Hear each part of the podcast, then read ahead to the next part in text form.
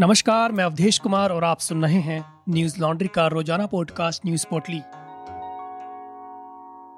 आज है 18 जून, दिन शुक्रवार। भारत में पिछले 24 घंटों में कोरोना के बासठ नए मामले सामने आए। वहीं पिछले 24 घंटों में कोरोना से एक हज़ार पाँच सौ सतासी लोगों की मौत हो गई। अच्छी खबर यह है कि विश्व स्वास्थ्य संगठन और एम्स ने अपने सीरो प्रिविलेंस सर्वे में कहा कि कोरोना की तीसरी लहर का बच्चों पर ज़्यादा असर नहीं होगा। एम्स और WHO के सर्वे के मुताबिक एडल्ट के मुकाबले SARS CoV two sero positivity rate बच्चों में कम मिली है। सीरो पॉजिटिविटी वायरस के प्रति नेचुरल इम्यून रिस्पांस को माउंट करने की शारीरिक क्षमता बताती है। दिल्ली एम्स में कम्युनिटी मेडिसिन के प्रोफेसर पुनित मिश्रा ने बताया कि दक्षिणी दिल्ली के शरणार्थी कॉलोनियों में चौहत्तर पॉइंट सात फ़ीसदी सीरो प्रेवलेंस पाया गया है। बता दें कि यह आंकड़ा अब तक हुए किसी भी सीरो सर्वे में सबसे ज़्यादा है। सर्वे के मुताबिक, दूसरी लहर से पहले भी दक्षिण दिल्ली में रहने वाले 18 साल के छोटे बच्चों में सीरो प्रिविलेंस तिहत्तर पॉइंट नौ फ़ीसदी था। ज़्यादा सीरो प्रिविलेंस तीसरी लहर के खिलाफ बच्चों पर कवच का काम करेगी। इस सर्वे के लिए पाँच राज्यों में दस हज़ार सैंपल लिए गए थे। फ़िलहाल जो रिपोर्ट आई है, इसमें चार राज्यों के पैतालीस सैंपल के आधार पर बनाया गया है। अगले दो तीन महीनों में पाँचों राज्यों के दस हज़ार सैंपल साइज़ की पूरी रिपोर्ट आ जाएगी। उत्तर प्रदेश के गाजियाबाद में मुस्लिम बुज़ुर्ग से मारपीट और अभद्रता के मामले में पुलिस ने ट्विटर इंडिया के मैनेजिंग डायरेक्टर मनीष महेश्वरी को आज लीगल नोटिस भेजा है। गाजियाबाद पुलिस ने महेश्वरी को सात दिन के अंदर लोनी बॉर्डर पुलिस स्टेशन आकर बयान दर्ज करने को कहा है। भेजे गए नोटिस में कहा गया है कि ट्विटर कम्युनिकेशन इंडिया और ट्विटर आईएनसी के ज़रिए कुछ लोगों ने अपने ट्विटर हैंडल का प्रयोग करते हुए समाज में नफरत फैलाने की कोशिश की। इन कोशिशों को रोकने के लिए कंपनी की तरफ़ से कोई संज्ञान नहीं लिया गया। ट्विटर ने ऐसे समाज विरोधी संदेश को लगातार वायरल होने दिया। पुलिस ने स्पष्टीकरण देने के लिए ट्विटर को एक हफ़्ते की मोहलत दी है। एफआईआर में लिखा गया है कि गाजियाबाद पुलिस की ओर से स्पष्टीकरण जारी करने के बावजूद आरोपियों ने अपने ट्वीट्स डिलीट नहीं किए। ट्वीट डिलीट न किए जाने के कारण धार्मिक तनाव बढ़ गया। इसके अलावा ट्विटर इंडिया और ट्विटर कम्युनिकेशन इंडिया प्राइवेट की ओर से भी उन ट्वीट को हटाने के लिए कोई कदम नहीं उठाए गए।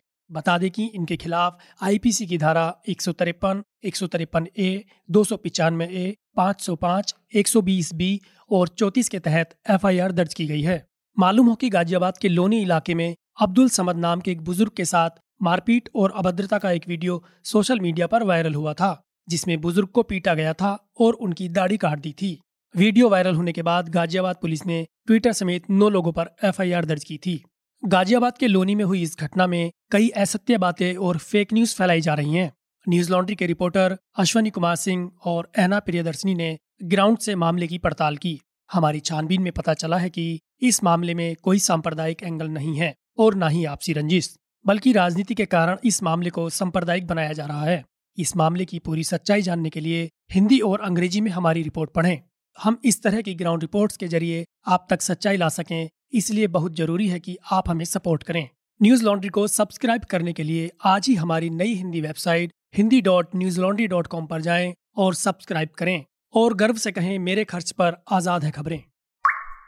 प्रधानमंत्री नरेंद्र मोदी ने आज Covid 19 health care frontline workers के लिए परीक्षण कार्यक्रम का शुभारंभ किया।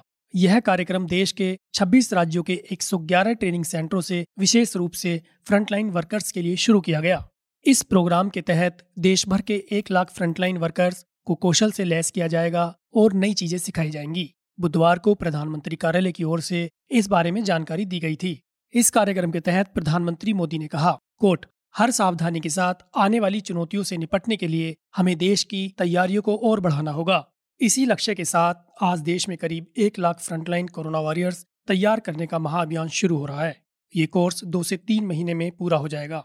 इसलिए ये लोग तुरंत काम के लिए उपलब्ध भी हो जाएँगे अनकोट पीएम मोदी ने कहा कोट फ्रंटलाइन वर्कर्स के विशेष प्रशिक्षण कार्यक्रम के अंतर्गत उम्मीदवारों को निशुल्क ट्रेनिंग स्किल इंडिया का सर्टिफिकेट भोजन व आवास सुविधा और प्रमाणित उम्मीदवारों को दो लाख रुपए का दुर्घटना बीमा प्राप्त होगा। इसके लिए दो सौ तिहत्तर करोड़ रुपए की धनराशि का आवंटन भी किया गया है अनकोट ईरान में आज राष्ट्रपति चुनाव के लिए वोटिंग हो रही है। राष्ट्रपति के इस चुनाव के लिए कुल चार उम्मीदवार मैदान में हैं। जिनमें चीफ जस्टिस इब्राहिम रईसी, पूर्व commander Mohsen Rezaei, central bank के पूर्व चीफ अब्दुल नसर और संसद के deputy speaker Amir Hossein Hashemi राष्ट्रपति के लिए चुनाव लड़ रहे हैं। इनमें 60 साल के धर्मगुरु और चीफ जस्टिस इब्राहिम रईसी का पलड़ा भारी माना जा रहा है। बता दें कि नए राष्ट्रपति का कार्यकाल अगस्त में शुरू होगा। मीडिया रिपोर्ट्स के मुताबिक रईसी की जीत लगभग तय है। अगर ऐसा हुआ तो अमेरिका और पश्चिमी देशों से ईरान का टकराव बढ़ेगा, क्योंकि रईसी एटमी प्रोग्राम जारी रखने के हिमायती हैं। राष्ट्रपति चुनाव को लेकर ईरान के लोगों में बहुत ज़्यादा उत्साह नहीं है। इसकी एक वजह कोविड नाइन्टीन है। हाल ही में ईरान ने अपनी कोव ईरान वैक्सीन बनाने का दावा भी किया है। ईरान के संविधान के मुताबिक एक व्यक्ति दो बार से ज़्यादा राष्ट्रपति का चुनाव नहीं लड़ सकता। हसन रूहानी दो बार का अपना कार्यकाल पूरा कर चुके हैं, लिहाजा वो अब राष्ट्रपति चुनाव नहीं लड़ सकते। ईरान के सर्वोच्च नेता आयतुल्ला खामेनी ने ईरानी लोगों से आग्रह किया है कि वे शुक्रवार को राष्ट्रपति पद के लिए होने वाले मतदान में ज़रूर हिस्सा लें। उन्होंने कहा, अधिक मतदान व इस्लामी रिपब्लिक पर बाहरी दबाव के बीच सीधा संबंध है। यदि मतदान में लोगों की भागीदारी कम होती है तो दुश्मनों का टकराव बढ़ेगा। विदेशी दबाव और प्रतिबंधों को कम करने के लिए मतदान में लोगों की भागीदारी बढ़ाना बेहद ज़रूरी है। वर्ल्ड टेस्ट चैंपियनशिप के मुकाबले में आज इंडिया और न्यूजीलैंड के बीच भिड़ंत होगी। दोनों के बीच यह फाइनल मुकाबला 18 जून से 22 जून तक चलेगा। बारिश के चलते मैच के लिए एक रिज़र्व दिन भी रखा गया है। बता दें कि करीब दो साल के लंबे सफ़र के बाद विराट कोहली की अगुवाई में टीम इंडिया और केन विलियमसन की कप्तानी में न्यूजीलैंड ने आईसीसी वर्ल्ड टेस्ट चैंपियनशिप के फाइनल में जगह बनाई है। टीम इंडिया ने तगड़ा दाव चलते हुए मैच से एक दिन पहले ही प्लेइंग इलेवन का ऐलान कर दिया। भारत को फाइनल मैच से पहले इंग्लैंड में अभ्यास का मौका नहीं मिला। यह भी एक वजह है कि टीम इंडिया ने प्लेइंग इलेवन में अपने सभी अनुभवी खिलाड़ियों को ही मौका दिया है। भारत की प्लेइंग इलेवन में रोहित शर्मा, शुभमन गिल, चेतेश्वर पुजारा, कप्तान विराट कोहली अजिंक्य रहाणे विकेट कीपर ऋषभ पंत, रविचंद्रन अश्विन, रविंद्र जडेजा, जसप्रीत बुमराह ईशांत शर्मा और मोहम्मद शमी हैं।